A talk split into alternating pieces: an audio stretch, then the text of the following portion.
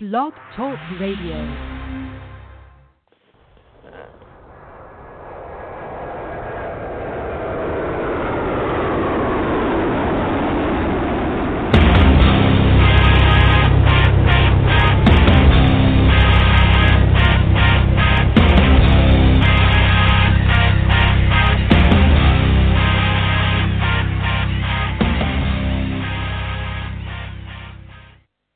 Happy Friday, everybody. Welcome to the Michael Cutler Hour. I am your host, Michael Cutler. It is September the 8th, 2017.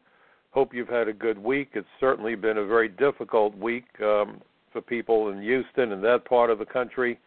And now, certainly, um, Florida seems to be staring down the barrel of, of yet another horrific, monstrous hurricane. And yet another one in the on deck circle, apparently coming in. Uh, right behind Irma is Jose. What a uh, year for weather, for for um, disasters. Almost sounds like a bad movie, but wherever you are, I hope you're safe. I hope you and your family are doing well, and I thank you for joining me. And talking about disasters and catastrophes, uh, today is September the 8th. This coming Monday, we will observe the 16th, it's hard to believe it, but the 16th anniversary of the terror attacks of September 11, 2001. And what I think we lose sight of is that for people of my generation and people younger than me, 9 11 was a watershed moment. We will never forget where we were when we heard what was happening. It was kind of like when I was a kid and we found out that President Kennedy had been assassinated, when we found out that Space Shuttle Challenger blew up. It's one of those moments um, that although it was a national or a global story, had a personal impact on all of us. But what we're losing sight of is that 16 years ago, kids in high school, many of them weren't even born yet. To them, 9 11 is history. And it's a history lesson that is not being adequately taught, from what I understand, in all too many of our public schools. The other day, I was speaking with a young man, and uh, he was a producer on a program, and we got into a discussion about 9/11. And he said, "You know, Mr. Cutler, to be honest with you, I'm, I think he said he was 22 years old. He said, you know, I was just a couple of years old when it happened. I really don't know much about 9/11." And it caused me to to think. And I said to him, you know, um, I'm sure you studied Pearl Harbor. He said, oh, we absolutely studied Pearl Harbor in high school but we really didn't pay much attention to 9 11. Now, I find that astonishing. I find it astonishing because certainly Pearl Harbor should be taught, absolutely must be taught. But how in the world schools believe that they are fulfilling their obligation to get young kids who are preparing for life to truly be prepared for life when such a momentous situation, 9 11, what it represented, the threats that we still face. There's been no armistice. The all clear hasn't sounded. We now are, are, are, you know, friends with the Japanese. I got an award from the Japanese National Police for helping them with the narcotics investigation. Certainly, Japan is not our enemy. But radical Islamist terrorists are as virulent and as determined to kill us today as they were on September 11, 2001, as they were back in February of 1993 when they bombed the Trade Center and killed six people and injured more than a thousand and inflicted over a half billion dollars in damages. This war is ongoing. And yet the schools, while they teach Pearl Harbor, somehow don't believe they need to be teaching about the war on terror and this is an education that's preparing young Americans to be good citizens, to be prepared for life, to be able to understand how to cope with issues, how to devise strategies, how to understand the threats that we face so that we are prepared. Very disturbing.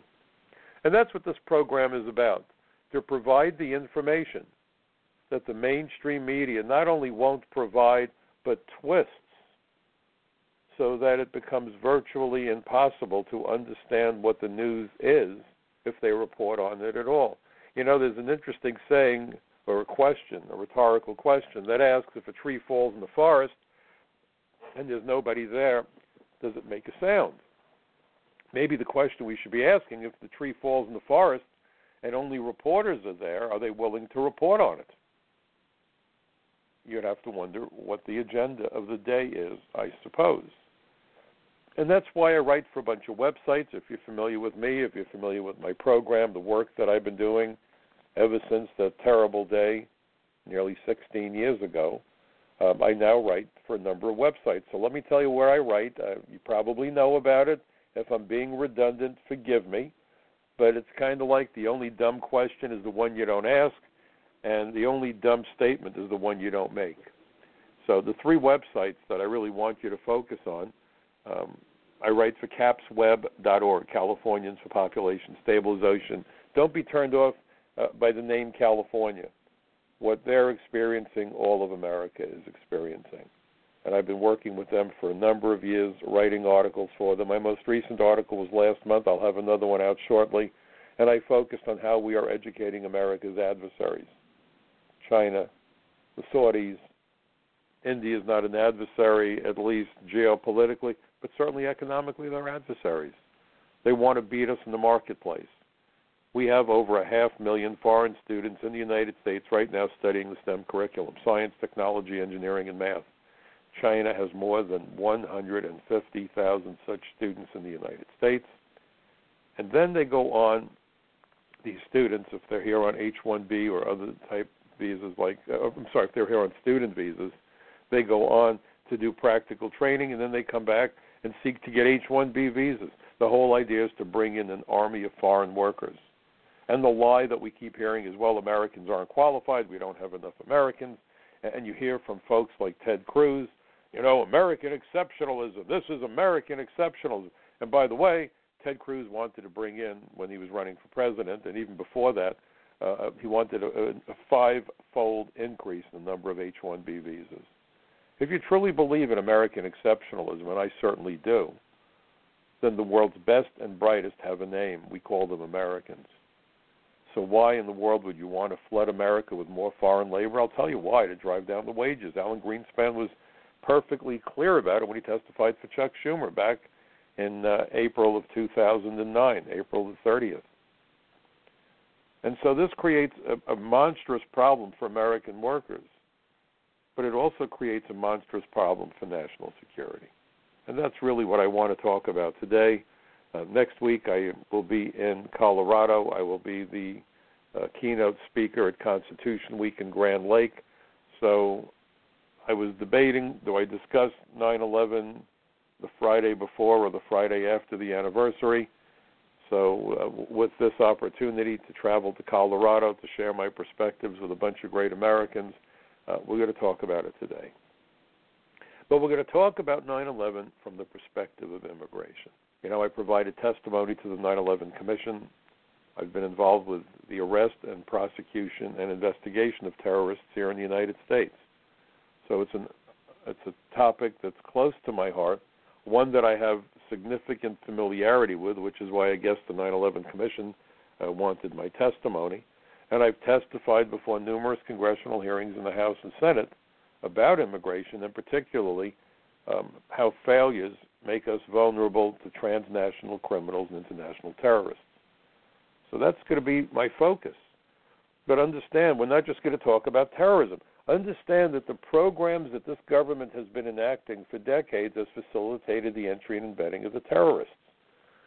Um, let, let me let me begin by reading something to you. And this is from the preface of the 9 11 Commission staff report on terrorist travel. This was an official report that was prepared by the lawyers and the federal agents who were assigned to work with the 9 11 Commission. And right from the very beginning, fresh out of the barrel, right off the finish, the starting uh, gate, it starts out by saying this. This is the first sentence in the preface of the report. It is perhaps obvious to state that terrorists cannot plan and carry out attacks in the United States if they are unable to enter the country. Yet prior to September 11, while there were efforts to enhance border security, no agency of the U.S. government thought of border security as a tool in the counterterrorism arsenal. Indeed, even after 19 hijackers demonstrated the relative ease of obtaining a U.S. visa and gaining admission into the United States, border security still is not considered a cornerstone of national security policy. We believe, for reasons that we discuss in the following pages, that it must be made one. So, right from the get go, border security is national security. And look at the Congress having arguments over whether or not to build a wall on the Mexican border. But please understand, that's not the only place where we have a border. And this is something I've been writing about and speaking about and testifying about ever since 9 11, and even before that. Any state that has an international airport is a border state. Almost all of the terrorists have entered the United States through ports of entry, airports. Airports. It's in the 9 11 Commission report. But understand, we have a northern border and a southern border. The northern border is twice as long, roughly, as the Mexican border. The situation with Canada is quite different from the situation with Mexico because Canada um, I've had the privilege of working with Canadian Royal Mounted Police and, and uh, local police from Canada and so forth. Their people are as trustworthy as are ours. The RCMP is every bit as professional and conscientious and trustworthy as the best federal agents from the United States. I had the privilege of working with a bunch of them. I've had meetings with the with the Canadian officials, um, you know, at, at the uh, Canadian embassy in Washington and elsewhere but nevertheless, they have a problem with terrorism, and we have a problem with drugs and criminals flowing between the two countries. Wherever you have an opportunity to cross international borders, terrorists and criminals will seize that opportunity to evade the long arm of the law and to travel around the world so they can conduct meetings and training and engage in, in, in uh, if you want to call it fundraising, it sounds like a charity, certainly not, but often charitable organizations, so called, are really fronts for criminal or terrorist organizations. So the Canadian border is problematic. No insult to the Canadian government, and I'm sure that our bad guys going to Canada don't please them either. Mexico is a unique situation because it teeters on failure as a state because of massive violence, massive corruption. Uh, it's a whole other story. But please don't think that if we could seal the Mexican border, the problem goes away. We also have 95,000 miles of coastline. More opportunities for bad guys to enter the United States and ply their trades, whether it's criminal activity or terrorist activity. Dangerous situation. And the regulation and enforcement of laws that pertain to foreign nationals entering the United States falls squarely on the shoulders of immigration. That's why they put immigration under the Department of Homeland Security. But the way it was done by the Bush administration, if you look at the statements made by John Hostettler when he chaired the House Immigration Subcommittee, and he was a Republican, is a Republican, and I testified for John a bunch of times. He was crystal clear that the way that they had configured DHS under the Bush administration made it impossible to secure the borders or enforce our immigration laws.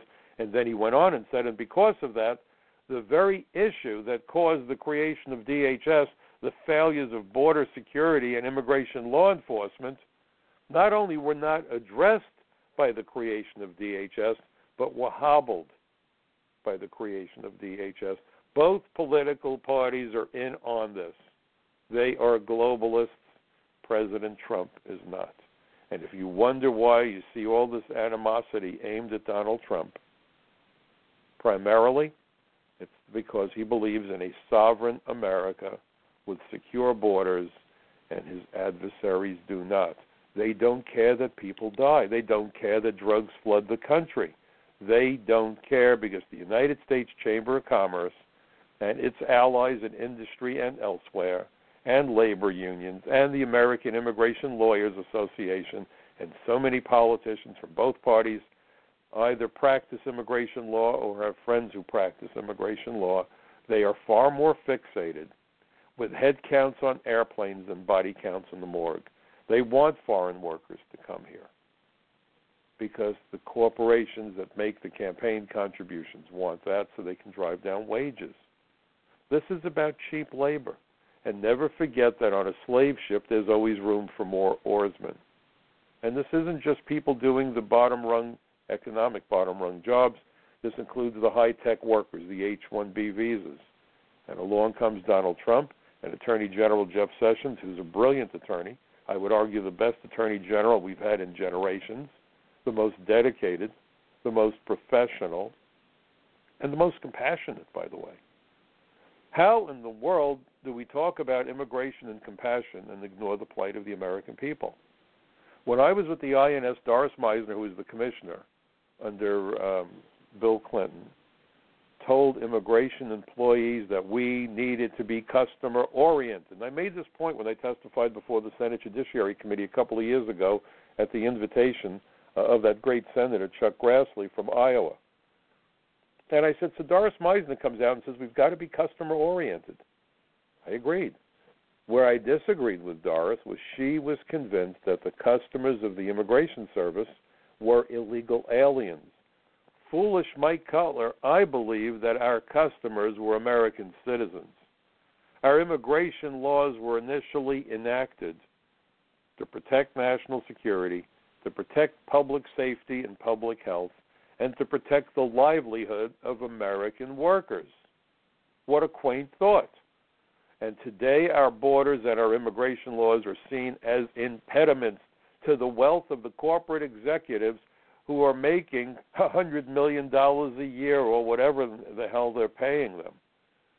You know, back in the 50s and 60s, the average CEO might make 50 times, 60 times what his um, employees were earning at the bottom rung. Good salary, good salary. Today, some of these corporate CEOs are making more than 500 times what their employees are earning. And what's remarkable is it means that the money is not being reinvested in the companies. If it's a if it's a uh, publicly held company, it means that the shareholders are not getting the return on their investment that they should be getting. The employees are certainly getting shafted. Everyone's being screwed but the folks at the top of the food chain. And that's what we're witnessing when you get on an airplane. Look at how the airlines treat its customers. When I was a kid, I was told the customer is always right. My first job, I worked in a little kosher deli here in New York, in Brooklyn. And the people there that owned the, the deli told me the customer is always right. If you went to a store, they would tell you the customer is always right. Today, the customer is who you want to take advantage of. I love when banks talk about the products they offer. A product is a car, a product is a clothes washer, a product um, is an iPhone, perhaps, or a set of earphones, or a desk, or a chair. A product isn't a piece of paper with a scam on it. Three card Monte is not a product. But we are being scammed. We're being scammed by the politicians, and we're being scammed by them at the behest of corporate America and a long list of special interest groups that don't give a rat's tail about America or Americans and only care about the bottom line of their bank accounts and their profit statements. And that's how we got into the mess. So you look at DACA and you look at 9 11 and understand what we're talking about. The aliens who are part of DACA might not even be children. And I've written about it. Go to Front Page Magazine. You can see how I wrote about it. I, I wrote articles for Fox News Latino right after President Obama created this monstrosity back in 2012. But the point is, these aliens may well be as old as 36 years of age. They may have entered the United States last year and claim they got here 10 years ago. There was even a story about an alien uh, who was killed when that trailer um, was overheated and people died in the trailer. If you remember that terrible story in Texas. Well, this guy was from Guatemala. He'd been deported. He was coming back. He'd been a DACA recipient. He lost it because he's alleged to become a member of MS 13, had a rap sheet that involved an assault committed by a mob. Apparently, he was part of that mob. And then the newspaper accounts and the TV accounts were so sympathetic. Well, we spoke to his lifelong friend, and they said, ignore the rap sheet. He was a nice guy with a nice smile. Ignore the rap sheet. Ignore the fact that he was here illegally. Right. Ignore the people perhaps that he hurt, maybe killed, who knows? Because he had a nice smile and he only wanted to be with his family. And you could say the same thing of a guy that breaks out of jail, right? The guy's doing time in prison for armed robbery and he shot someone. He escaped from prison. No, he didn't escape from prison. He missed his wife. He really wanted to spend the night that night with his wife because they didn't have conjugal visits in the jail. Could you imagine that kind of an idiotic story? But that's what we're hearing here. Let's keep thinking about the poor guy. Yes, he might be a gang member. Yes, he may have beaten some people up. Yes, he might have done even more heinous things. But after all, he only wanted to be with his family. What are you so upset about? What are you so upset about? We're being intimidated into not standing up for ourselves. We're giving people lawful status, and that's what they wanted to do under DACA make it permanent, with no interview, no field investigation. People who snuck into the country were given lawful status for a two year period. The courts ruled that this is illegal. DAPA, not DACA, but DAPA, this is the, the deferred action for the parents of these so called children. The courts have ruled against it, said that it was an overreach by the executive branch, that President Obama had no right to do it. And there was a whole big deal about how even after the courts told him to stop doing it, he continued to do it in defiance of the courts. Now Chuck Schumer comes out and says, "This this cruel Donald Trump and Obama, cruel Donald Trump, he has no consideration. He refuses to extend DACA." You want the president to commit an illegal act because Obama was flaunting the law, and I find it remarkable. Mr. Obama, uh, his claim to fame, "Oh, I was I was a constitutional law instructor." Really? Well, there's something called checks and balance. And at least a half dozen times before he implemented DACA, what did Obama say? I don't have the authority to do this. And then he went and did it. And then he went and did it after he told everyone, I can't do this. And then he woke up one morning and said, and why not? Who cares about the Constitution? Who cares about my oath of office? And if anybody's listening to me and saying, well, there's Cutler, he's just a hater, he's some right wing conservative, full disclosure, folks, I'm a lifelong registered Democrat. Can't tell you the last time I voted for a Democrat. The wheels have come off their wagon. They are not Democrats. People say, How can you be a Democrat? It's easy, folks. I'm a Democrat. The Democratic Party is not the Democratic Party. The Democratic Party used to stand for hardworking, blue collar Americans, people like my father, who's one of my biggest heroes, will always be one of my biggest heroes in the world. He and my mom. They were heroic. My father was a construction worker. He was a tradesman, a tradesman, someone who actually did something productive, unlike the the folks out there in the fancy suits who swindle every American they possibly can, the con artists who work for the banks and the insurance companies, and and and all that other nonsense, where it's all about the bottom line and the hell with country and the hell with your fellow Americans the Democratic Party used to stand for the hardworking American. And the Republican Party used to stand uh, with and for the business owner. And you know what? Both sides of that equation have reasonable concerns and interests. The businessman puts his life savings into a business. He wants to be successful. He wants to realize his life stream. But he needs to respect the fact that the people who work for him help him to make that dream possible. You know, I, I like to use the analogy when you consider the incredible success of American soldiers at D Day, and we can go to other battles and other wars and other soldiers and other generals, but let's use D Day. How did D Day become successful? Was it because of the brilliance of General Eisenhower, and I think he was brilliant, I thought he was an amazing president? Or was it because of the soldiers willing to lay down their lives, these kids who landed on Normandy, whether by sea or by air? many of them killed, many of them shot up, all of them forever changed by what they experienced, even when they survived. Who takes credit for D Day? I'll tell you what I think. And I said this when I was standing in front of a room filled with Air Force generals and colonels. And I have the privilege of working with the Speakers Bureau in Washington. I'll be uh, heading, in fact, to St. Louis, and I'll be heading to Washington at the end of the month.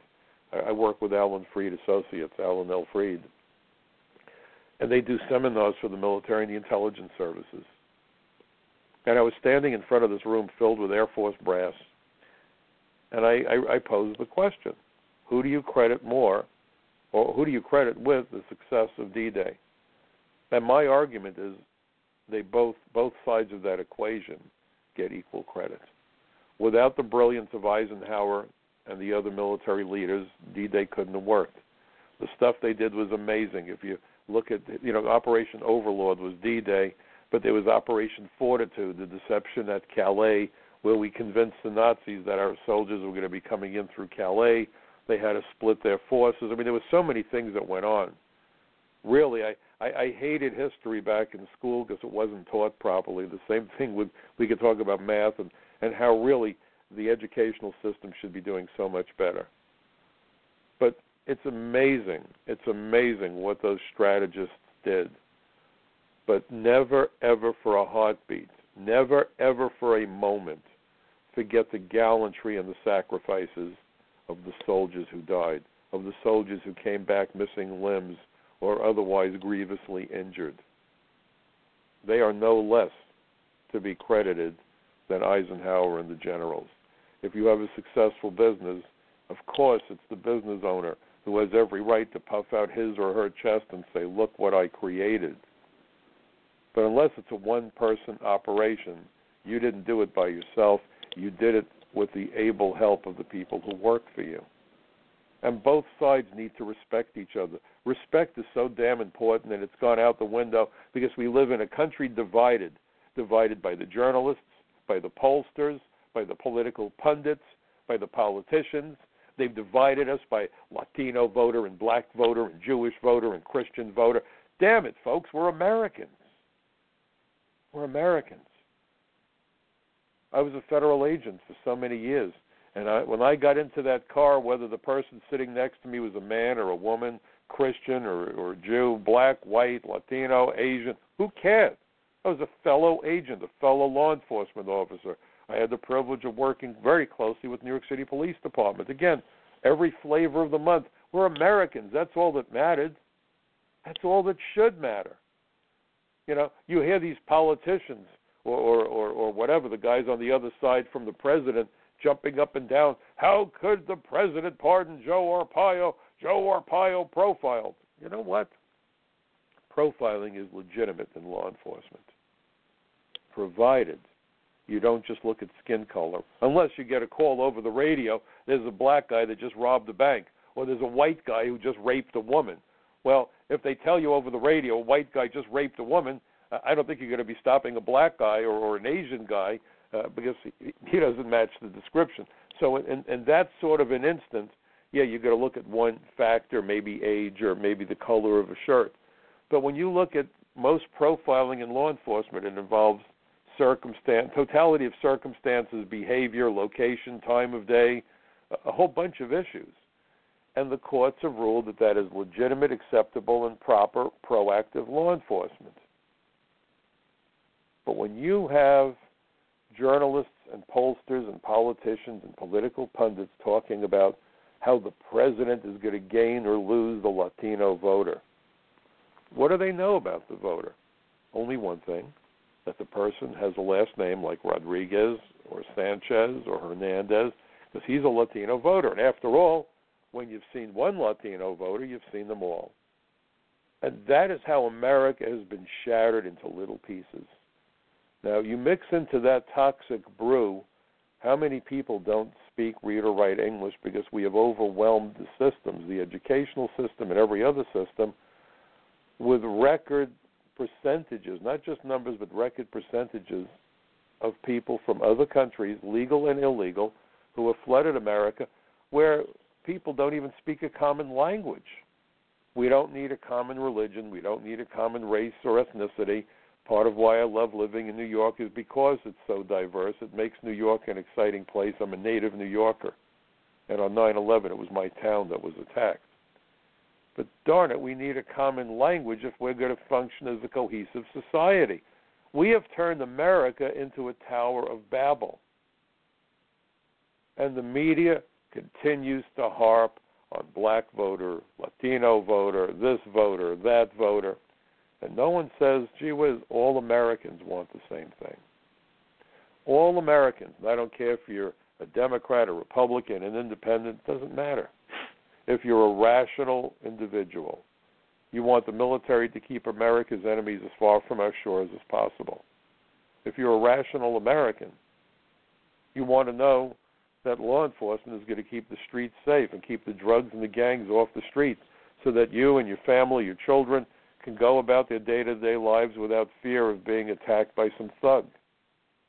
And you want to know that the schools are going to educate our kids so that any American, irrespective of what I call the superficial factors race, religion, ethnicity, gender any American willing to study hard, work hard, and benefit from a little bit of good luck for good measure can write the next great American success story. But that's not the message we're getting in the media. The message in the media by design is divisive. We separate people by race, by religion, by ethnicity. If you want to look at demographics and talk about how the the American who doesn't have a college degree is more concerned about illegal aliens taking his or her job, that makes sense. If you want to talk about how the American who has the PhD is concerned that perhaps he may lose his job to an H 1B visa holder from India, that makes sense.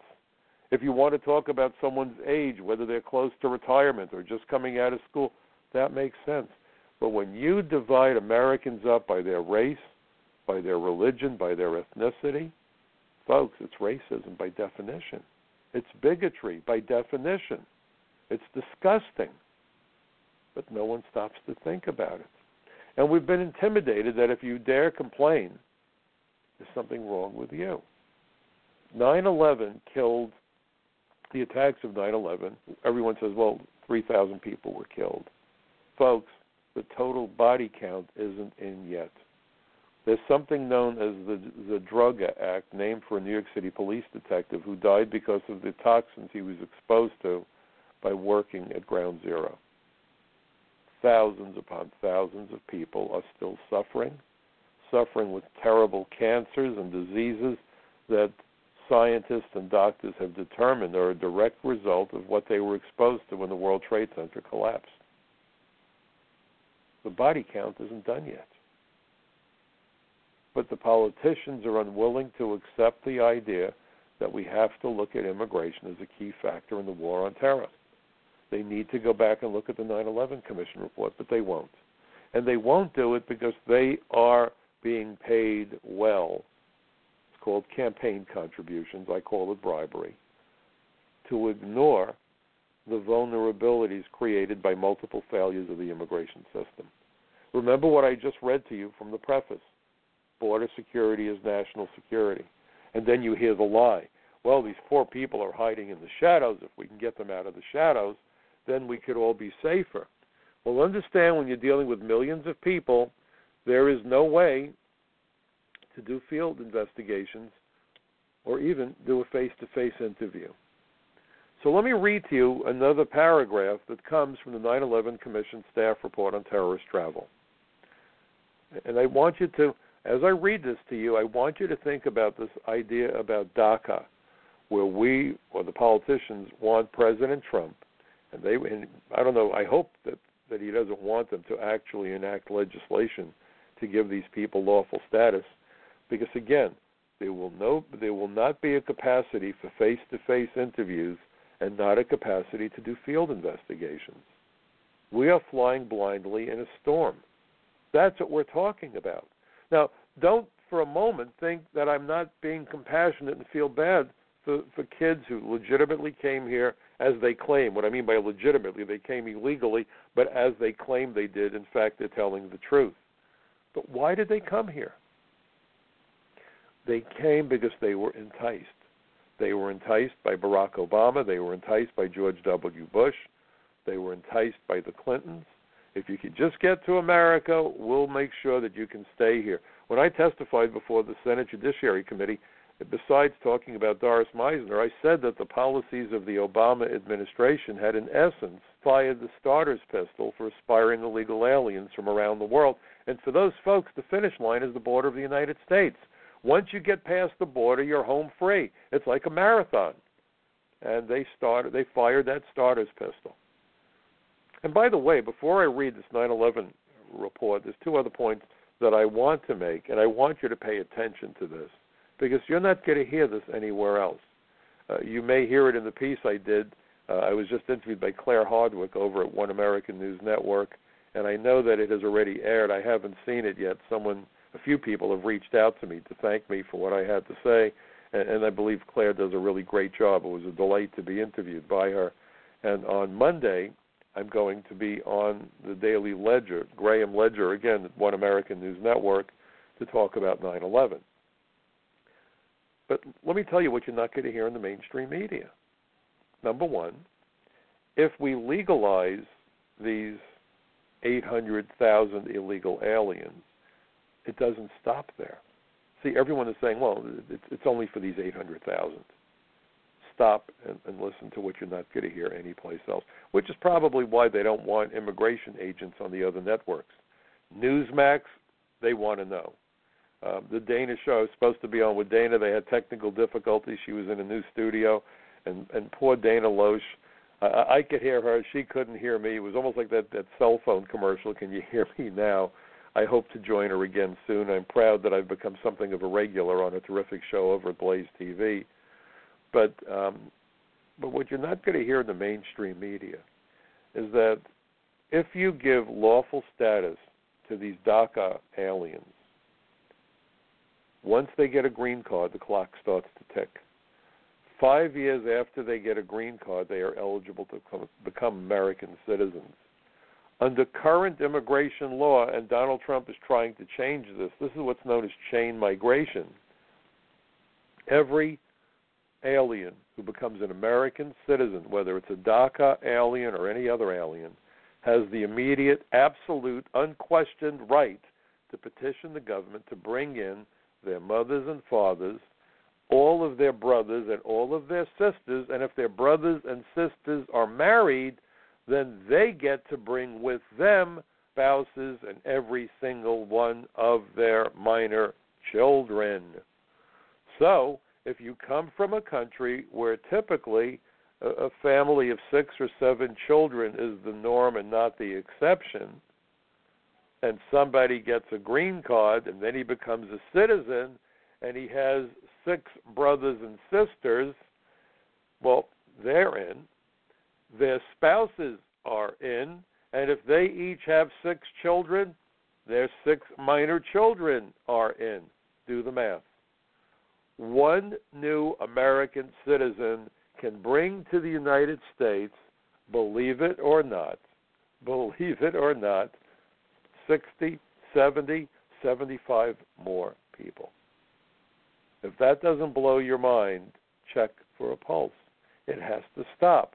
I have argued that the way I would run the system, if the person that you're filing a petition, or that you should only be able to file a petition to somebody who could reasonably be expected to be part of your health insurance program. Perhaps with the exception of, of your parents, because perhaps you and your wife are working, you have children, you want them to take care of your kids so you can go to work. I don't have a problem with that, and they're not going to be working if they're retired. That's fine. And you have to foot the bill, of course.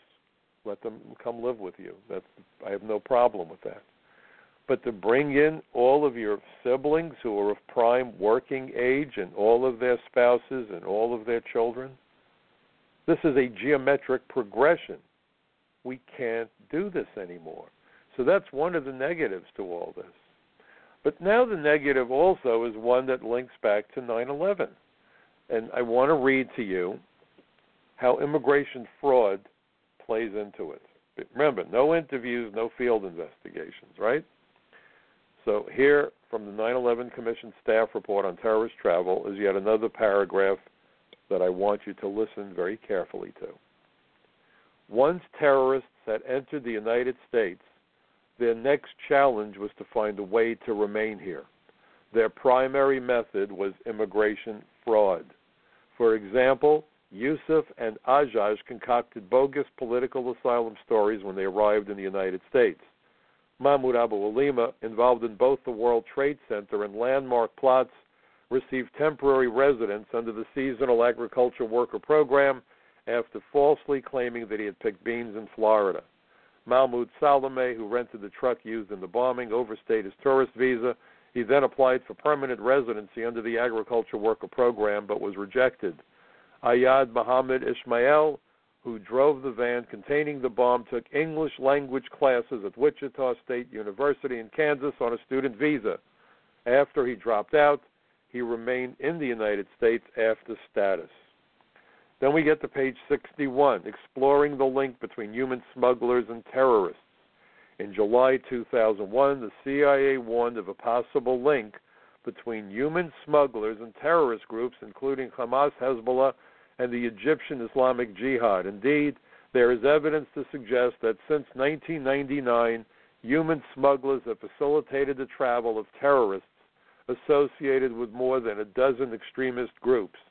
With their global reach and connections to fraudulent document vendors and corrupt government officials, human smugglers clearly have the credentials, quote unquote, necessary to aid terrorist travel. The dreamers were smuggled aliens. And if only a handful of terrorists look at the damage done on 9 11 by 19 terrorists. Look at the damage done at the Boston Marathon by two brothers. Look at the damage done at San Bernardino by that husband and wife. Look at the damage that almost was done by Faisal Shahzad, the Times Square bomber, who came on a student visa, ultimately became a United States citizen and lied on his visa application. And the only remorse he expressed when he was sentenced to life in jail was that, that he didn't kill anybody. His bomb kind of fizzled. Think about that. and so then we come to this final paragraph on page 98 under the title of Immigration Benefits. Again, think 9 11, folks. That's what we're talking about. And we're talking about massive amnesty programs that would provide opportunities, ample opportunities for illegal aliens who have no real right to be here to defraud the system for purposes only known to them. Here's, here's the paragraph I want you to pay close attention to. Terrorists in the 1990s, as well as the September 11th hijackers, needed to find a way to stay in or embed themselves in the United States if their operational plans were to come to fruition. As already discussed, this could be accomplished legally by marrying an American citizen achieving temporary worker status. And I'm going to interrupt myself to tell you temporary worker status is exactly what DACA is temporary worker status, deferred action, putting off the requirement of leaving the country temporarily, and they were given permission to work. Okay? So here it is, right? As already discussed, this could be accomplished legally by marrying an American citizen, achieving temporary worker status. Think DACA, temporary worker status, folks. This is not a game. People's lives are hanging in the balance. And it goes on and says after temporary worker status or applying for asylum after entering. In many cases, the act of filing for an immigration benefit sufficed to permit the alien to remain in the country until the petition was adjudicated. Terrorists were free to conduct surveillance, coordinate operations, obtain and receive funding, go to school and learn English, make contacts in the United States, acquire necessary materials, and execute an attack. It's crystal clear. Yet, nobody ever talks about the 9 11 Commission or its report or its findings when we talk about DACA, when we talk about amnesty, when we talk about sympathy for people who shouldn't be here. We entice these illegal aliens to come here. Shame on our corrupt government. And by the way, I want you to think about this also. We keep hearing the lie from the liars in politics. Boy, isn't that redundant, lying politician? It's almost a redundant term, isn't it? The borders have never been more secure. Can you remember that mocking look in Mr. Obama's face when he stood there in El Paso five years ago, whenever it was, and he said, Those other folks are never going to be happy. The border is secure. What do they want? A moat? Do they want us maybe to put alligators in the moat? Do you folks remember that little outrageous statement that he made with that sneer and snicker and all the catcalls from his adoring audience, yucking it up in El Paso? El Paso, where bullets had flown across the Rio Grande from arguably the most dangerous city in the Western Hemisphere, Ciudad Juarez in Mexico. And I've been to El Paso. I was there to meet with a law firm for a week. I was working as an expert witness on a case. And my hotel was about three or four blocks from the Mexican border. And I was in the top floor of the hotel, and my room happened to face south. Happened to face south. And I'm sorry I didn't bring binoculars because I was very curious. Because every night for the eight days that I was in El Paso, what did I see but police cars racing from one place to another place to another place to another place, constantly at night. The red lights flashing and racing across the horizon, apparently from one shooting to another. But there was Mr. Obama in that very same city, a couple of weeks or months before I was down there, talking about what? Oh, these folks aren't going to be happy until we put alligators in the moat. So here's the question that no one ever asked Napolitano or Obama or George W. Bush for that matter, for whom I have little use also in terms of what he did with immigration, especially especially after 9/11. Those ashes landed on my house. My neighbors died, and I had testified about immigration and the nexus between immigration, visa fraud, immigration fraud, and terrorism four and a half years before the attacks of 9/11. I think anybody who's been who's here on that day still suffers from post-traumatic stress. But we kept hearing the borders have never been more secure. So here's the question that no one's ever asked on TV. Are you guys ready? If the borders were so damn secure, how did those 800,000 dreamers get here? How are the drugs pouring across the border? The demand for heroin has never been higher, but the price of heroin has never been cheaper. That flies in the face of supply and demand, classic economics. The only way that the demand for heroin could be in the stratosphere and the price for heroin could be in the basement is if there's virtually an unlimited supply of heroin. Given that it's smuggled into the country, it tells you all you need to know about border security. But if you still have doubts, how did those dreamers come here? Now, here's something else for you to consider the word alien. Boy, you use that word and you are marked as a bigot, a racist, and every other thing you could imagine, right? Don't you dare say alien. They are undocumented, right? That started with Jimmy Carter, with that bit of deception. Now, here's the question if the word alien is so despicable, does anybody out there know what the A in DREAM Act stands for? You guessed it, alien, as in alien minors. Is it not remarkably hypocritical that as long as the open borders anarchists could somehow link immigration to the American dream, a dream that few Americans can even imagine attaining anymore, given the corruption of our alleged leaders, both parties, then it became palatable to talk about aliens, alien dreamers, right? Alien minors. It was okay. But don't you dare say alien because they will tell you you're a bigot. And the news media falls lockstep. And so if we choose up sides, if we choose up sides, people like me who want the immigration laws enforced are branded as anti immigrants anti-immigrant. My mother came here as an immigrant legally. So many of the people I grew up with as a child came as immigrants, legal immigrants. But we've now blurred the distinction between legal immigrants and illegal aliens, and all that does is to create uh, a nightmare for lawful immigrants. Because everyone looks askance at them because everyone presumes that no matter how you come here, you're an immigrant. It makes no distinction whether you're here legally or not, you're just an immigrant. That's outrageous. So they they they they've created this nightmare and they misidentify me as being anti-immigrant while the anarchists are called pro-immigrant. I'm pro-enforcement. I hope you're pro-enforcement. I hope nobody listening to my program is anti-immigrant. You see, This is not about being opposed to immigrants. It's about being opposed to a dysfunctional, corrupt system that enables criminals and terrorists and drug dealers and gang members to come to the United States.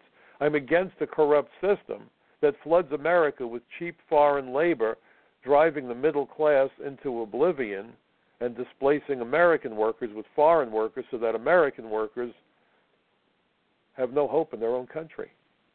That's what I oppose, but that's not being against immigration, it's being against corruption and illegal immigration. Let me give you a bit of clarity. The difference between an immigrant and an illegal alien is comparable to the difference between a house guest and a burglar. So when you look at what the 9 11 Commission had to say, and then you realize that there are politicians who refuse to acknowledge that immigration was the issue. Chuck Schumer, who said that we need a federal law to make trespassing on on um, critical infrastructure or national landmarks a five-year felony under federal law, in the next breath will tell you that people that trespass on America should be given citizenship. Citizenship. It blows my mind. And by the way, for the record, if anyone has any doubts, when I was an immigration inspector at the beginning of my career at JFK International Airport, I was there for four years. I can assure you I admitted many more foreign visitors than I denied. I admitted many more immigrants into the United States than I denied. And I was happy to do it. I was happy to do it. And when I was an adjudications officer for a year doing the marriage interviews, like you've seen on TV, I can assure you I approved many more applications for green cards than I denied.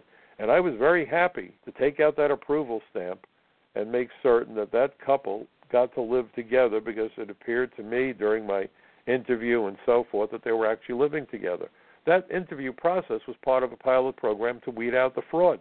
And once we started locking up illegal aliens who were involved in a marriage fraud, the number of applications fell through the floorboards. That's called deterrence through enforcement. And I was happy to approve those applications. By no one's definition is Mike Cutler anti immigrant, but I am pro enforcement. Our immigration laws are eminently fair and eminently essential. Go back to what the 9 11 Commission had to say. And when you see the reading of the names, and when you see all those films that are on TV, the hunt for bin Laden and all that other stuff, please understand that if the immigration system had worked the way it was supposed to, those terrorists could never have entered the United States. Those terrorists could never have embedded themselves. In the aggregate, those 19 terrorists, according to the 9 11 Commission, used 364 aliases or variations of aliases to conceal themselves and their movement. And you have cities around the country providing sanctuary to illegal aliens whose identities and intentions in coming here are unknown and unknowable, providing municipal ID to people who are here illegally. Again, same problem we're giving them a level of credibility to which they are not entitled. It's not only a matter of standing on principle, folks. It's a matter of knowing what I know and knowing how this endangers national security. We have become our own worst enemy because of corporate greed and the greed of religious institutions and unions and special interest groups who don't give a damn about people and only care about how much money they can shovel into their bank accounts. I don't know if I said it today, but if I have, if I've said it before, forgive the redundancy. But as long as the Chamber of Commerce and its allies in the hotel, hospitality, travel industries, and others are more fixated with head counts on airplanes and ballparks and theaters and so forth than they are with body counts in the morgue, this isn't going to stop. But we can make it stop. It is so important as you watch and contemplate 9 11, that horrible day 16 years ago, that you reach out to your elected representative and make it clear to them that you're, you're not and we're not as dumb as they hope we are. Knowledge is power. My entire purpose, my entire purpose for this program, for doing everything that I've done since those ashes landed on my home that day, is to try to educate as many of my fellow Americans as I can not because I have this brilliant mind, but because every day I went to work for 30 years, I saw that day at work as a day in school, as a day to learn because I knew that I would see things, meet peer people, and experience situations that few other people would have access to. So from day one, I saw my job as a federal agent as a rare opportunity to get, if you will, a PhD in the streets, to see what was going on in the real world. Not those ivy towers where the brilliant professors and lawyers and judges reside, but where we, the people, reside, and try to live our lives with dignity, peace, a modicum of success. That's what it's about. We have a, a choice to be made, and the choice is simple either be part of the solution or be part of the problem. If you are a parent, if you have children, if you have grandchildren, I will tell you this you cannot be a good parent or a good grandparent if you're not involved in politics today. You see, we are, if we're good parents, concerned about the education our kids get, concerned about the health care and the nutrition and who they're hanging out with. But if we don't get involved and stop the reckless betrayal of America and Americans by the politicians from both political parties, it's our children, folks, and it's their children who will bear the brunt of that betrayal that plays out daily. We have the power. This is still a democracy. And we as Americans need to get together and we need to focus more on those things that make us similar than those things that make us different. We can celebrate our differences. We do it in New York when we go to the ethnic restaurants and listen to different music and see different artwork. That's great.